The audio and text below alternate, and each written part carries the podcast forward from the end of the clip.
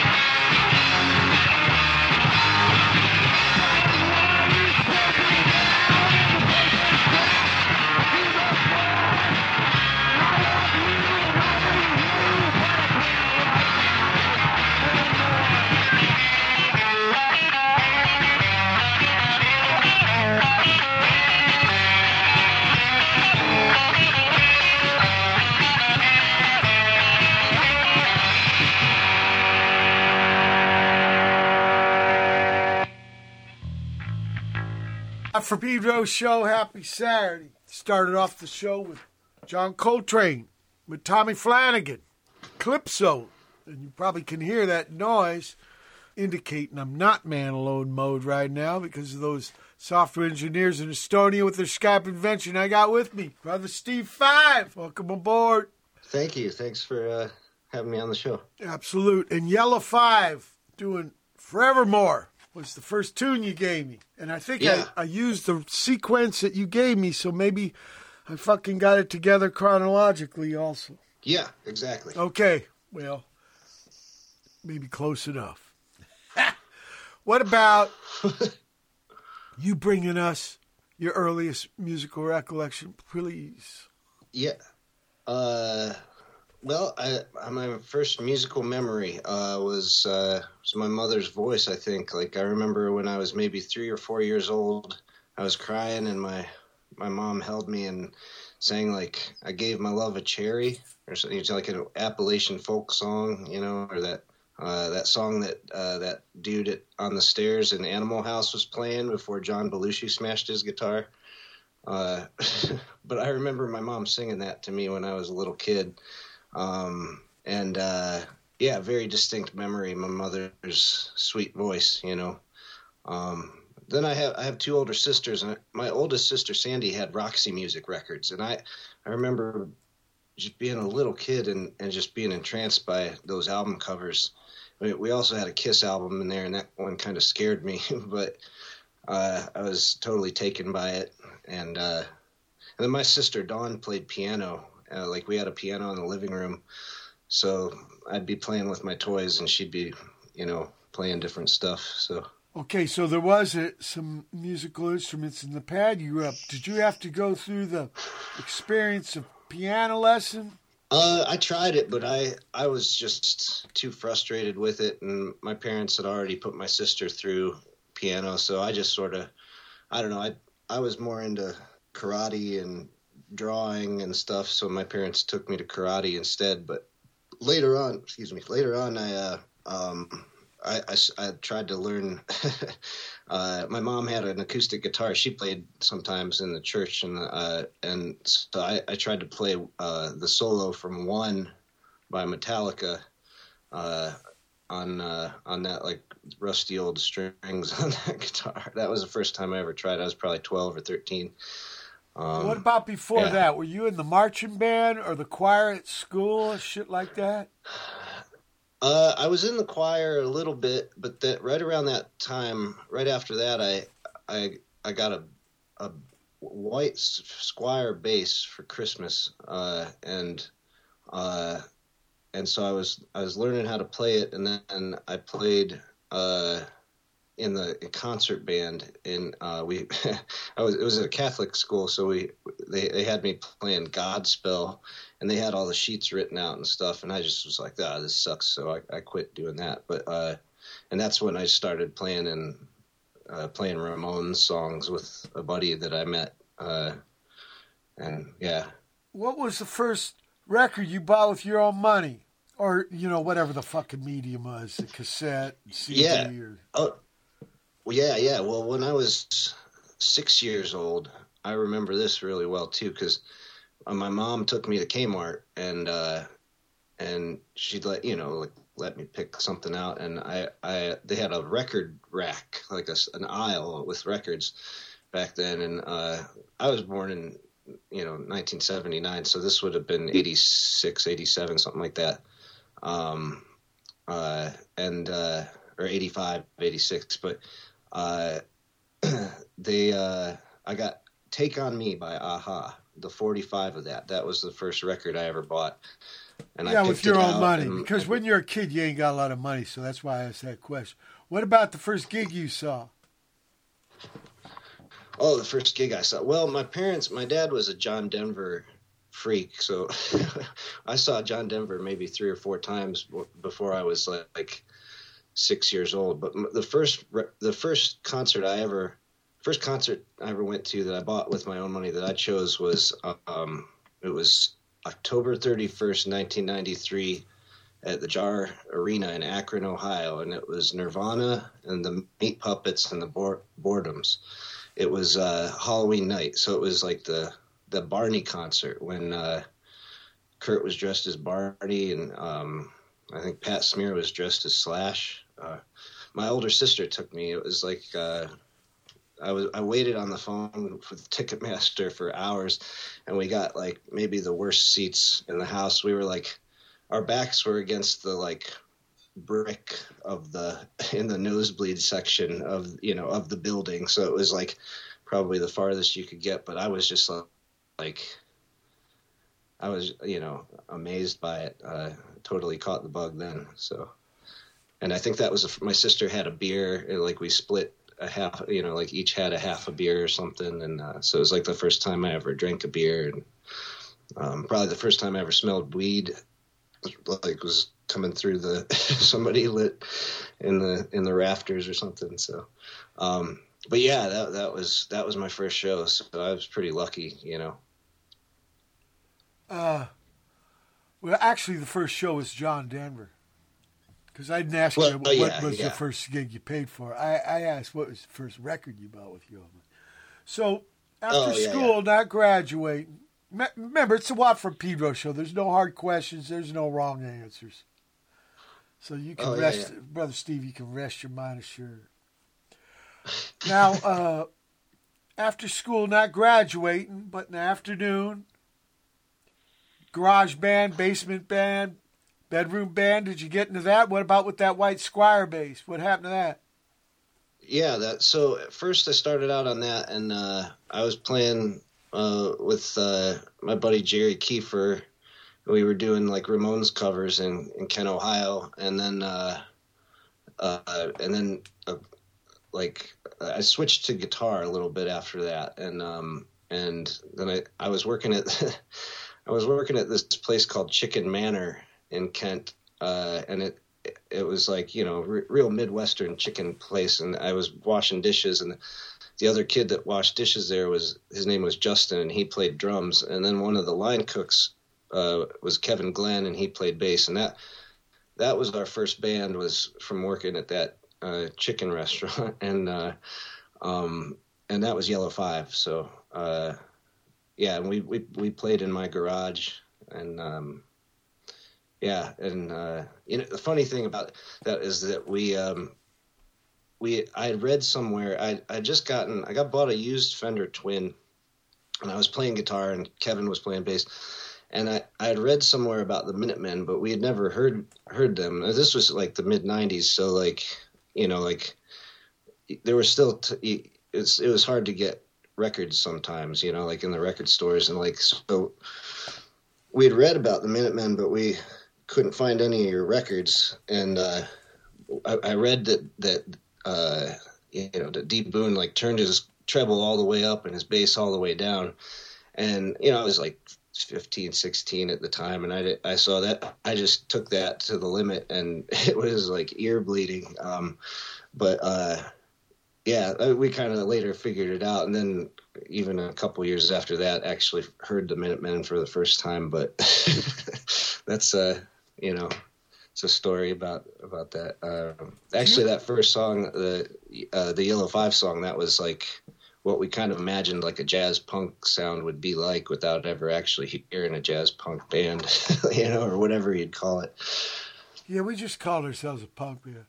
We thought you could yeah. play. D, I remember D Boon once talking to me about the you know direction of us. He says, "Look, we can play anything we want, as long as we sound like the Minutemen." I said, okay.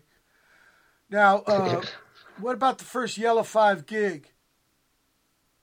Yeah, uh, that was at this pizza shop and like a uh, bar called uh, Europe Gyro in uh, in Kent, and um, and it was uh, us, and then it was uh, this band, the Whippets, and um, that was my friend Jerry's band that I had first started playing with, and um, the Whippets later he he they later went on to be the Subtones and they played with Marky Ramone's band or something. That was a couple years later, but uh, but yeah, this was, was uh, Europe Gyro. I was 16 years old and uh, yeah, I try. I remember I, I had a I tried to smash my guitar at the end, but I I did I'd never smashed a guitar before, so I I hit it on the on the side of the body, and it, it just wouldn't break. so uh, So but that was uh, besides that, that, was good though, show. was the gig? Yeah, was the gig, gig a success? I mean, that was a failure, but Yeah, no, the gig was a success. I uh, we had we just printed up a bunch of flyers at Kinkos and went all over the town, and you know we were super excited. So I had never booked a show before, and and uh, you know it's uh, so we just like handed out flyers everywhere, put them all up over all over the place. So a lot of people came out, and uh, yeah, like. Uh, a lot of the older there were like there were kids that were a couple years older than us that we really looked up to in some of those bands like what like uh, there was harriet the spy and party helicopters and those bands were playing at that time that was 1995 and yeah yeah like um and um yeah like jamie stillman who he was in those bands who does earthquaker devices he was uh he was at that show he was at my first show so um yeah, we go way back, but um, yeah, that was uh, there was a What's that? club in Akron. No, it was in Kent. It was called Mother Mother Load. It was upstairs. Hmm. And D Boon bought a Telecaster. That black Telecaster's from Kent, Ohio. Oh, really? Was it Woodsy's music? Shit, I can't remember the store, but you know, and I can't even There's remember only the exact. really one. Re- And I can only. Uh, there was one music store. Yeah, but I wasn't through there a lot. Okay, and and I can't really Yeah, even recall the exact name of the club. Mother's something. Mother's. It was upstairs. This is like maybe 1984. Anyway, uh, I know uh, the bass man for Devo. Him and the singer went to college there, and it was very heavy in Kent for them. That's why they got that band going. Why they quit school. Oh yeah, yeah. So you know, it's not where you're from; it's where you're at. That's what Sly Stone said. Uh, I Yeah, think I think Numbers band was maybe Akron. Yeah, no, Numbers Band was Kent. Yeah, Well, they were Kent uh, also. Bob- Okay, Bob- well, but these places are pretty close. Even in both, Oh, yeah, in both those towns, they're more inland, but they're not that far from Cleveland either. yeah, no, they're uh, 15, 20 minutes away Yeah, from each so other. you would- and about forty-five minutes from Cleveland. So If you were in SoCal, it would be considered like the same trip. Okay, Right. in, in a way, but not really because like we're balkanized down to like the block. Yeah, okay, Right. so uh, you gave me this uh, gold circle. I want to play.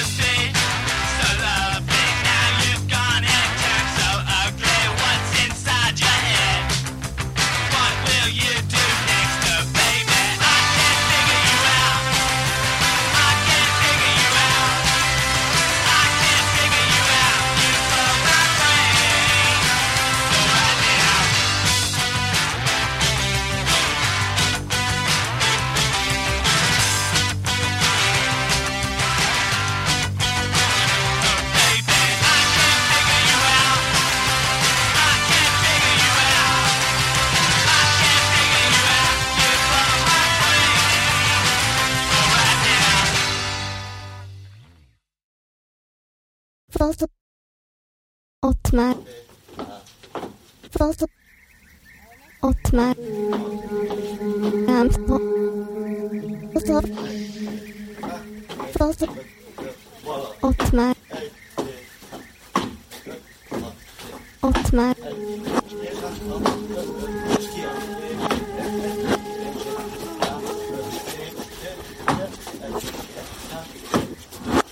Thank you. はい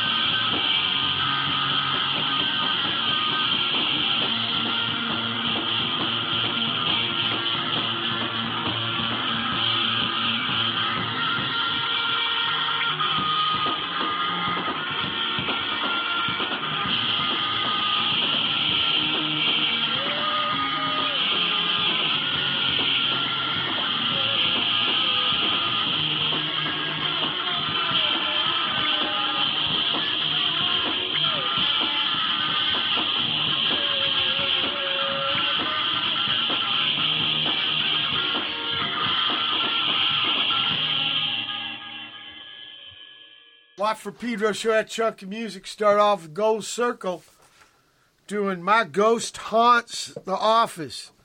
Babes, New York City. It's got to be the worst fucking name for a band ever. Uh, I shouldn't say that, but fuck. Hell. Anyway, the, the song's pretty good. Train. Not John Coltrane, but the vehicle. A lot of noise there over the fucking line, Brother Steve. Yeah. Bomis Prendin, uh, the D.C. area with Time to Go. They got a brand new record. They, they've been putting them out, people. The Steve Wall is fucking wailing on. 99 letters after that. Saisenbako. So, yeah, a box for the Saisen. Huh? Above the Tree. This trippy uh, musician from Verona. Tell Andrea knows him. For tell stay too. I'm gonna get him on the show. Anyway, it's featuring Francesca Amati and King Above. This was done with uh, Hermano Milo and uh, uh, Barcelona.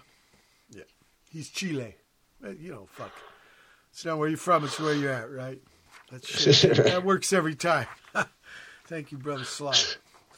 Bjorn Magnusson after that with the Ethereal Faith, the Chunks, whatever it is. Bass players from Scotland, not England. Tee Vee Repairmann. I think this is from the uh, Quebecois band. Can't figure you out. Anglais, though. Uh, No Quebecois, uh, no tabernacle, right? The worst curse word. Adela Mede uh, with interlude number three. Trupa Trupa out of Poland with Sick. Finally, band called Tina with Purple Something or Other. So I'm, I'm, I'm guessing Gold Circle and Tina are the next bands after Yellow Five. What happened with Yellow Five? Well, uh, I guess uh, the drummer started dating my uh, girl that I had been dating, so it kind of fell apart after that. Well, actually, then we got we got a new drummer. His name was Corey Race, and uh, and he was just a kid. Like I was, well, I mean, I was 17, but he was 14, and um, so he started playing with Yellow Five, and then we decided, well, we should probably just start a new band, and so we started Gold Circle. And we did that for a couple of years. You know, we played played in the Kent scene with uh, this was like the late '90s, so it was uh, you know like Party Helicopters, Man I Fell in Love with, um, Harriet the Spy, bands like that, and then uh, and then Corey and I were we became really really good friends, but uh, kind of we'd get really you know a- agitated at each other and uh, fight with each other. So that broke up, and um, and then and then a couple, about a year or two later, we decided to start playing again, and we met this kid Tyler, uh, and that was Chinese Logos, or Tina uh, was what uh, uh, what we ultimately called it. But um, and Tyler, uh, Tyler and I, we became fast friends. But like he, um, he's kind of like my D Boon, you know, like he, I, uh, when I was, we played for you know a while, and then um, he ended up uh, passing. So you know it was, uh, it was a pretty rough time, and that was right before I moved to New York City. So, uh, yeah, but So Tina ends with both Tyler leaving everyone and you leaving Ohio for New York. yeah. And what do you do when you get to New York City? Well, I kicked around for a while. I was like, well, maybe I want to be a writer. I I was writing songs, uh, but then I was also working at the Strand bookstore and um, just trying to write. Um, Can I ask you, and- when you and- were working at Strand Bookstore, was Tim Wright working there also? Mm, this was 2004 by this time. I Tim don't. Tim Wright was I the don't know. uh, I Tim Wright played guitar and bass for Pere Ubu and then later bass for DNA. oh yeah, yeah, he was. Because Yeah. Tony Maimone said by that time he was sporting a cane. Did you see him walking around with a cane? Yeah. Okay. Yes. Okay. He also told me that he tried out this shit called trepanation. You know about that, where you drill a hole in your skull? Wow. Uh, so you can get high. yeah, you, you expose some of the brain, you get like kind of LSD effects or something. I don't know. I haven't tried it. that's wow. That's what Tony Maimone Um, told me. You know, Pere Ubu was huge on the Minutemen. By the way, I'll Oh, tell yeah. you another influence on the Minutemen. We just lost his brother, Mark Stewart, the singer of the pop group. I found out yesterday. Wow. Oh me. Yeah, it's big blow, big blow. He's been on the show a few times, and uh, yeah, they were huge on us. Uh, you know, we they were just we never got, even got to see them live, right? They were just records, but you know how that Yeah. can get, like you were talking about Ramones and stuff. Uh, so, okay, Yeah. so go, go back to the Strand when you mentioned that. Just and also, did you see uh, Tom Verlaine used to hang out there, right? Yeah, yeah. He um he I the first two months that I was working there, he would come in every day and uh or like every, a couple times a week, you know, like almost every day, but um he uh and he would go through like the uh all the used books and then down in the basement they had like the what they called the uncorrected proofs. It's like the advanced copies and they'd come from publishers or from reviewers that didn't want to review the books or keep them and um, sometimes you could find some real gold in there for like 50 cents um, and he would I he would come in and him, uh, I, I eventually uh, just got up the nerve to be like hey are you tom verlaine? Because i knew it was him as soon as i saw him the first time. And um, he was gracious enough to to you know um, have coffee with me and and like we would go out on my lunch break and just hang out at the news bar on University Place and smoke cigarettes and he'd talk to me about Peter Laughner and uh, Nikola Tesla. He loved Nikola Tesla. I think I think they say a Laughner talking to people who knew him. He had really long teeth, either that or really receded gums. But I, I my experience with Tom Verlaine, he was always a man of few words. So that's bitching. He opened up to you, brother Steve. We're at the end of the first hour, April 22, 2023 edition Wap Pedro Show. Special guest Steve Five. Hold tight for hour two. April 22, 2023. It's the second hour of the Watt from Pedro Show.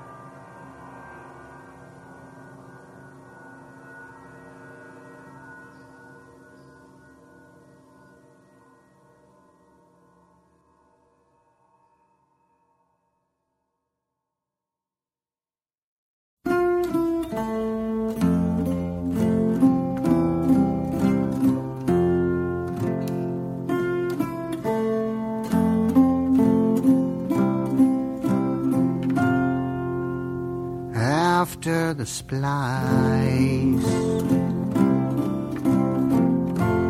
When the temperature's nice, after the patch, when everything's a match, after the patch.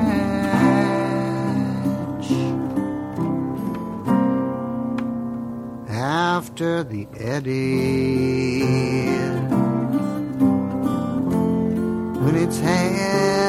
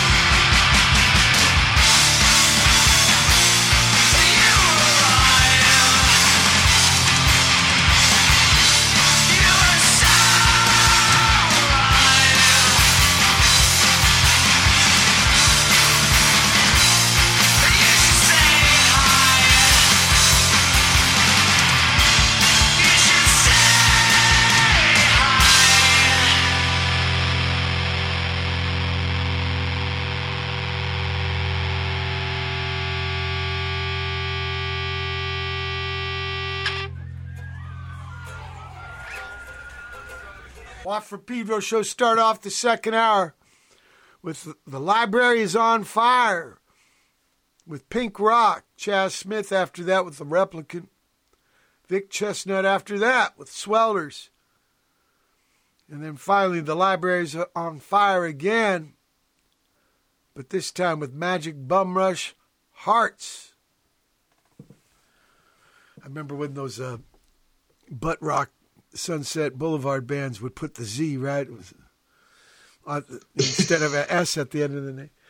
Let, let me, Yeah. um, I, it's Duff, right? He was in the Fartz. Fuck art, let's fart. Right? I had the NOFX guy tell me, yeah, it ain't you know copying the Ramones, and then it's art rock. Yeah, okay. I love, I love when motherfuckers are telling me how you're supposed to be punk, and they're like 20, 30 years after the fact, when it's all safe and it's all boilerplate, and they went to the fucking Hot Topics to buy their outfit.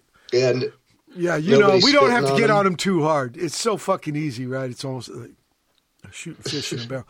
But l- l- look, okay, so you're working at this library, which is bitching, man. I've heard so many good things about the Strand. Thirst spent a lot of time there too. He told me. Is that why you called this next proj? The library's on fire. Well, yeah, actually, uh, well, it was because of, well, Verlaine uh, gave me a book um, by Rene Char, who's a French like World War II poet, and he was Yeah. kind of like a like a proto surrealist guy. You know, he was he ran with the surrealists, and and he wrote a poem called "The Library Is on Fire," like La Bibliothèque est en feu, and um, and I had mentioned to Verlaine that I liked Rene Char's poetry, and then one day when we met up, you know, when he came to the Strand, uh, and on my lunch break, you know, he, we went for coffee, and he gave me that book, uh, and he's like, "Oh, this is out of print, you know, so you're not going to be able to find it." This was before, you know, like you could get stuff on the internet, but uh, he, you know, he's so in that book is the library is on fire, the poem. So that's I was like, oh, that that's a good, you know, kind of just as an idea for the general state of, you know, how humanity works or life works is that you know information is always being uh, destroyed as it's created. You know, so it's kind of this forever burning thing or something. You know. Um, but Yeah, yeah, that's uh, how the band name came came.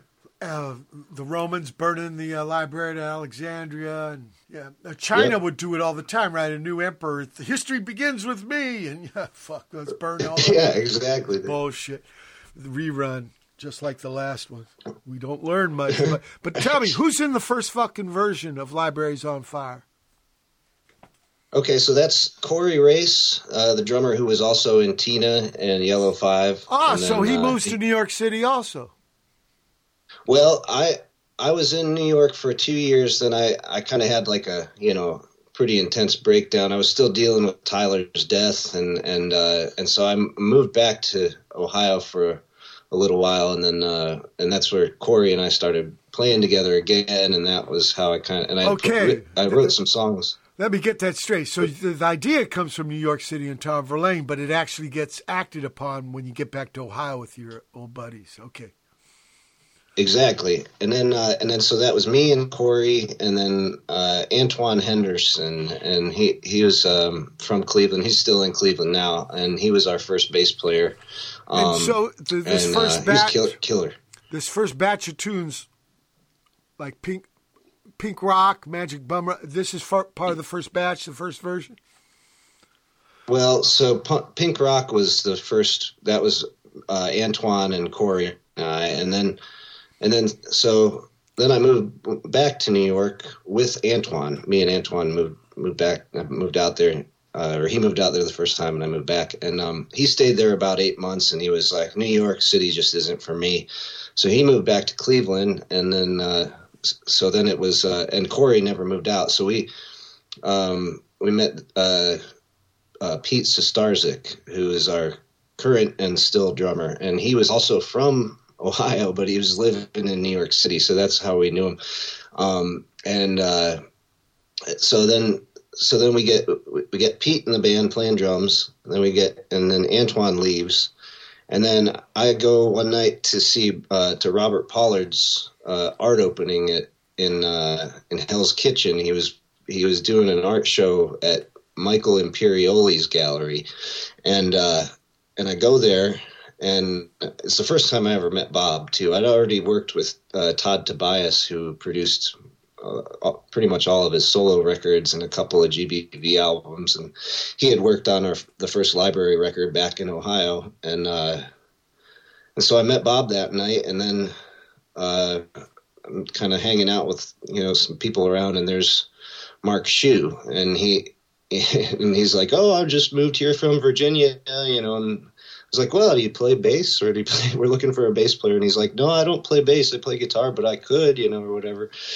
And uh, and I was like, "You want to meet Bob?" Because I had just met Bob like maybe 15 minutes before, and I was and it was a real small, you know, kind of setup. So so like we went over and basically Mark and I met Bob at the same time, and then um, and and you know we became friends, and uh, and and Mark started playing in the band, and so that was that was the libraries on fire, kind of when we really kicked it up a notch, and then, like, and then uh, we put out the, the album, and Is this like uh, I Am a Warrior?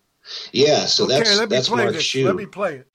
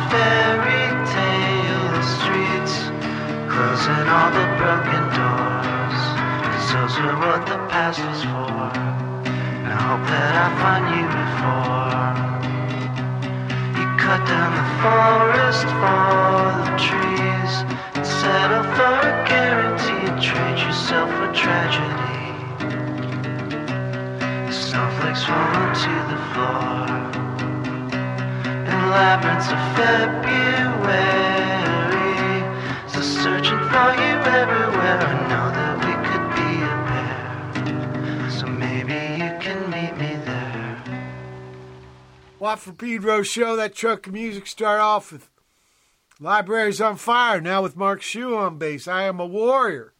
Oh no, I am warrior. No article Yep. there, people. Just I am warrior. Abigail Whitman with Why We March, number nine, Remembrance.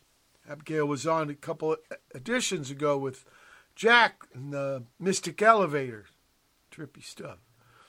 Samuel Locke Ward from Iowa City with Wasteland, Wasteland after that.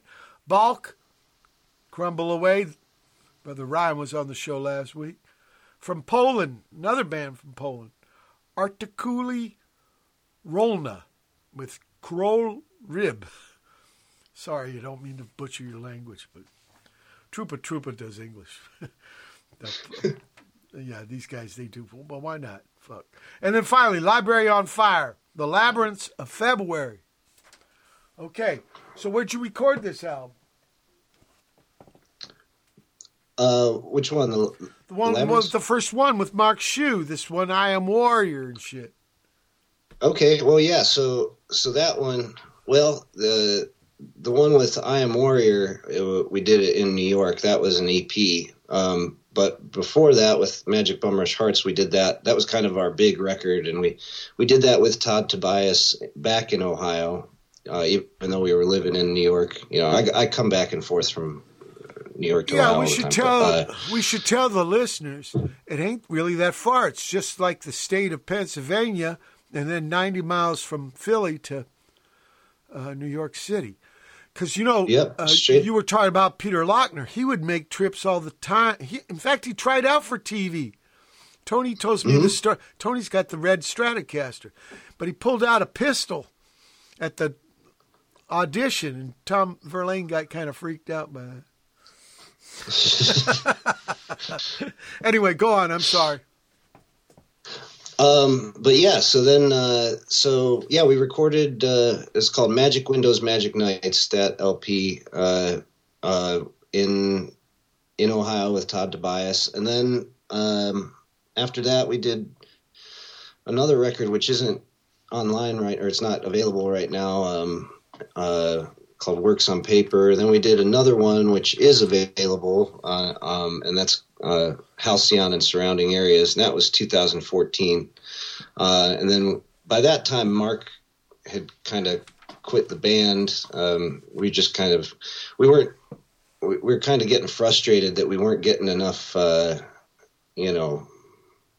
Uh, like success, I guess, but you know, like or money or something or anything. So we kind of just got frustrated, and at some point, kind of pointed all our guns at each other, and you know, whatever. But um, and it kind of You're talking about the circular firing squad. right. There you go. Kind of a So- little Mao so- Zedong kind of trip. Yeah, that that's usually very productive. Yeah, so so we so, so as Mark far as like ending and- something and getting something like put away, you know what I mean? When you start, yeah, The- like you already got Yeah. the world against you, and then when you turn on each other, oh my god, Yeah, it's just you know, and No, I'm- it's human you know, stuff. I'm sure It's I'm- human I was stuff. a dick, but what's that? human stuff. We take turns being Yeah. dicks. We take take turns being dicks. Look, we're at the, Exactly. Brother Steve, we're at the end of the second hour. April 22nd, 2023 edition Watt Pedro Show. Special guest Steve 5. Hold tight for hour 3.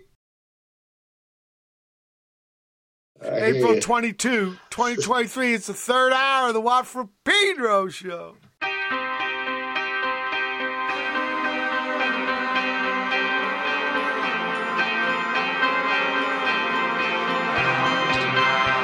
came at us like a curse. Just here before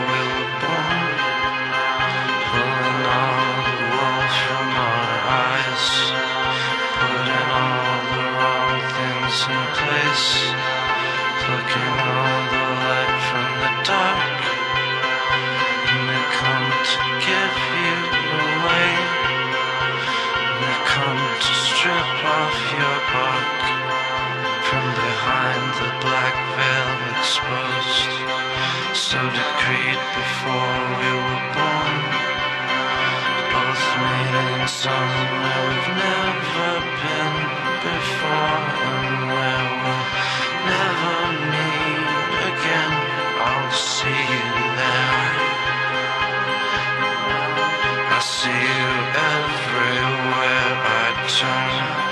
I couldn't bend so long an only future that exposed a different past. And still I wonder where to put your face. A different cast is road to taste decayed, to face my back, the feet beneath my dirt, to paint the ground. And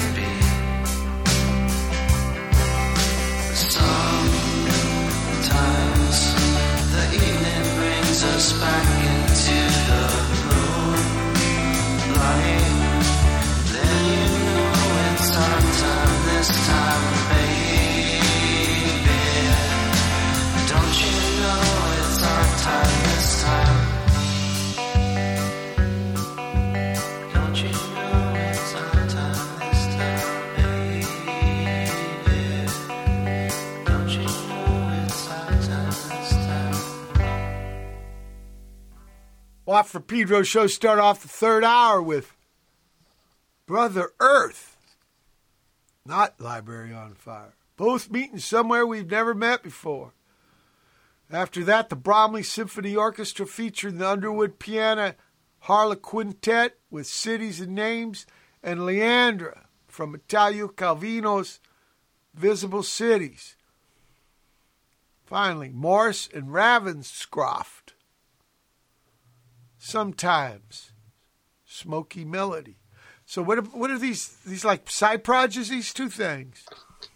Yeah, so Brother Earth is uh, it's me and Todd Tobias, and um, you know Todd. Uh, so he he did the first couple of Libraries on Fire albums, and um, and I I knew his name because I I knew that he had worked with Guided by Voices and Ro- Robert Pollard.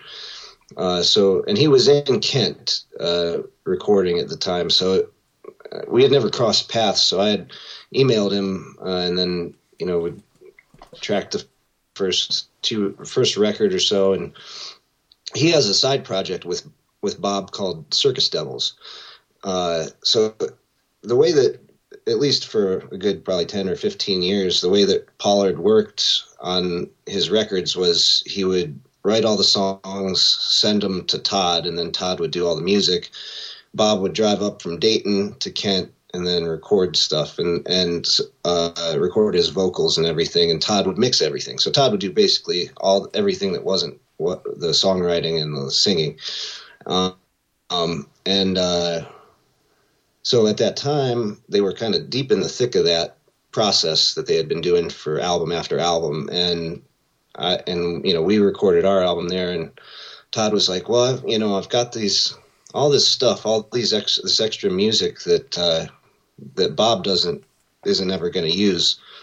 It's all the rejected Pollard, you know, Circus Devils music. So he's like, if you want to take a crack at it, go for it. And he sends me like 40 tracks, you know, and um, so I that's you know I just picked some out and wrote some lyrics and vocals to it, and then uh, we recorded that, and that was Brother Earth, and that was our that's off our second or th- we made like three or four records that way, uh, kind of you know uh, postal style, like you know just sending it back and forth, and um, and then uh, a couple years later, uh, we came up with this idea of, of like this kind of psych folk duo called Morris and Ravenscroft, and we released it like uh, anonymously. Like we like we didn't want anybody to know who this was. So if they heard it, they were just like, "Who are these two guys?" But it's it's Todd never sings. He just does music and does production. But our our friend Cal uh, McNamara, he he was the he was Morris and I was Ravenscroft or or vice versa or something like that. But um, so that record we put out on cassette just sort of and just kind of put it out into the ether without ever officially releasing it. But uh, yeah, so that was another uh, another side project that Todd and I did. But Todd Tobias is fantastic uh, producer and is a great great set of ears. You know. Um, Well, I a think lot of he's care. invo-. I, I think he's involved with this one too. This is a Bob Pollard tune called Hip Hipsville, and you can hip us to what that's about when we get done hearing it.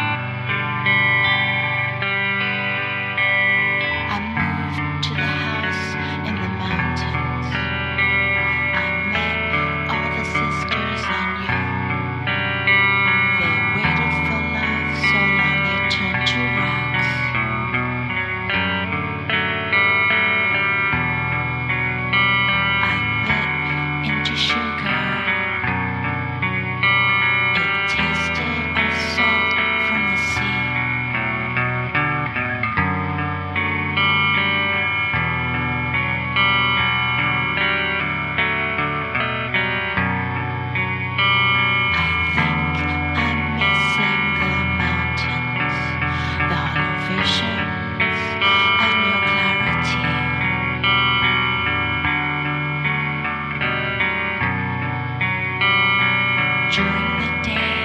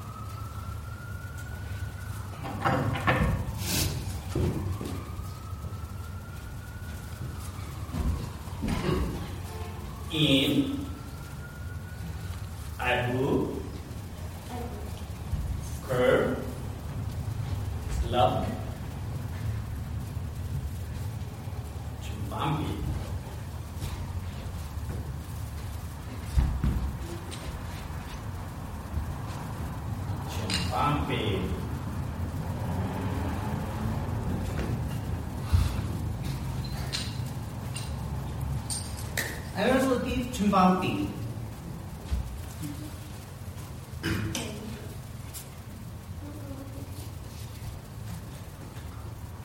Aeroslipy Chumbampi.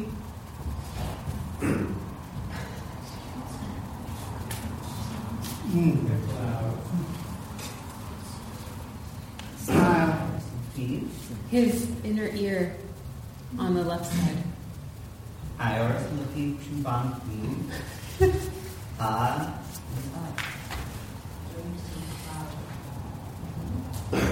Aeroslipy? There's a missing cloud.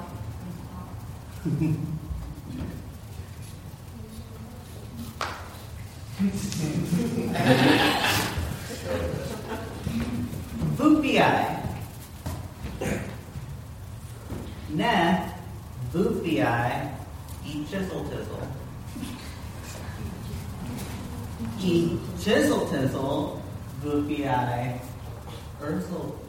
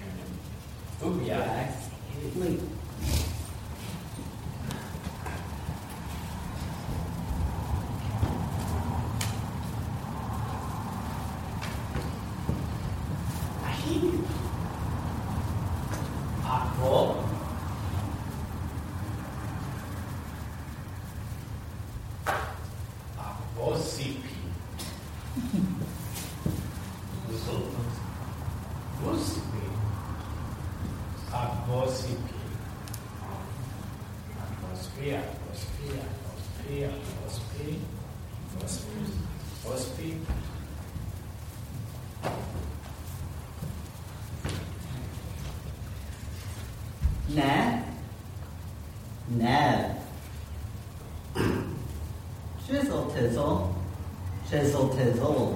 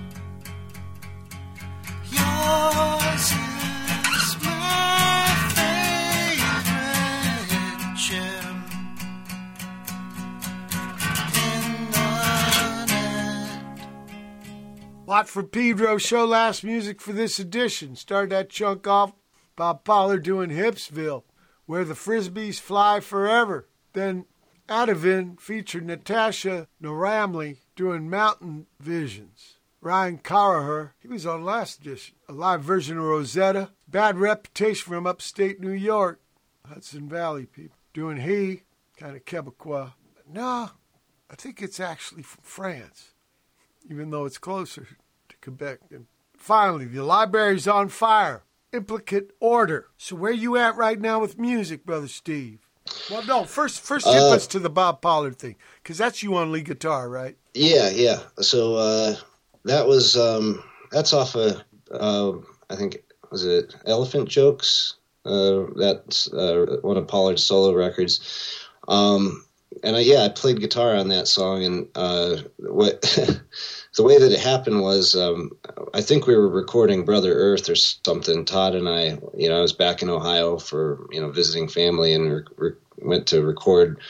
And he's like, "Hey, you want to play on a you want to play on a Pollard song?" And I was like, hey, "Yeah," you know. Um, and he's like, "All right." He's like, "There's a guitar over there. It's already plugged in, ready to go." And then he's like, "He's like, the song's called Where the Frisbees Fly Forever." And he's like, it's like so just kind of come up with something that sounds like a frisbee flying, right? I was like, all right, and um, he's like, here, I'll you know I'll play you the song, and he put you know puts the song on, and I start messing around with it, and uh, it's you know the song's like a just like a minute and a half, two minutes long or whatever. I get I get done with it, and he's like, "It's all right, that was good." I was like, uh, "Did you record that?" And he's like, "Yeah." I was like, "Is is that? Do you want me to do another take?" And he's like, "No, that's good." So so that's how I played on Pollard's record. I didn't know the song one bit, and I just kind of played something, and then uh, you know that that was it. That's kind of I get the sense that sometimes that's you know like a first first take, best take kind of thing, or you know on the spot, you know. So Reeling in the years, Uh, right? Since it was actually it's just yeah, Elliot Randall, Randall Elliot. But but the guy, the engineer, didn't hit the record button, so he had to do two takes. But he said the only direction he got from Don, was Donald Fagen saying "Feel the blues." Oh, okay. But it's, it's supposedly Jimmy Page's favorite guitar song. Uh, And uh, Donald Fagen later said it was a dumb song but functional. So wh- where are you with music right now? You're back with the libraries on fire. Yeah, so we kind of, you know, after after Mark left, that was probably 20, 2012, maybe 2011, and then uh, we were together for another couple years, and then we put out an album in 2014, and then at that point, I just was so kind of, I was kind of taking everything real personally and emotionally about about music, and so I just kind of threw up my hands and quit, you know, and kind of and just uh, then I you know did stuff with the Bernie Sanders campaign, and then was doing art and everything, writing and all that. But uh, we came back, uh, it was last year we started playing again. Uh, Pete Sestarsik and I, and um, then our, our our bass player after Mark, uh, Travis Tunn, he uh, he he was in New York when we did our last record, uh, and then he moved to L.A. He's like an audiobook engineer, so um, so he's been recording all our stuff and engineering it all, but he's out in uh, Lake Arrowhead, and uh, so so I started writing music for the new. You know, we just started playing together, Pete and I, back in Brooklyn, and then I wrote you know set of songs and we were like well let's go let's fly to los angeles and record them so um so we, we tracked the drums out in in highland park uh, and then we went up to lake arrowhead and did all the overdubs at uh, travis's place and then isn't since exactly. then, um, it's- it's, not exactly Los that? Angeles. It's not lo- exactly Los Angeles. That's up in the mountains. Oh yeah, no, no, no. Well, but we well we tra- tracked uh, drums in Highland Park, and then we you Sure, know sure. he had a place up. But uh, then uh, yeah, so then we've been kind of doing it back and forth uh, over Dropbox and Pro Tools, you know, which is super cool. I can record something in my bedroom and put upload it to Dropbox, and he's mixing something at the same time. I can see it's really cool. So.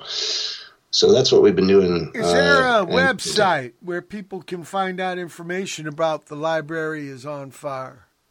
Yeah, there's uh, the libraries on fire.lol is our site. And then um, library is on, on fire. You know, dot lol people. yeah, and then we're also on Instagram at the library is on fire. Yeah, on but YouTube. th- Uh, those corporate websites probably have links from your own website, correct? yeah, yeah, yeah. Good, So, good. So, how close you think you are to the album being done? uh, well, we're gonna put it out in the fall, so we're still Well, kind of writing and recording and stuff, but we're we're over halfway done. So, and then you've you, you've given yourself a target. Well, when it comes out, will you come back on the show? We can play it and you talk about it. Absolutely, I'd love to. Ah, thank you, brother Steve. Thanks so much. It's, I know it's been a frustrating voyage, but it sounds like things are working out. Things Yeah, are working out. it's- it's. Uh, so, but you come back on when you get this album done. I can't wait to hear it. People, it's been April 22, 2023 edition of Pedro shall keep your powder dry.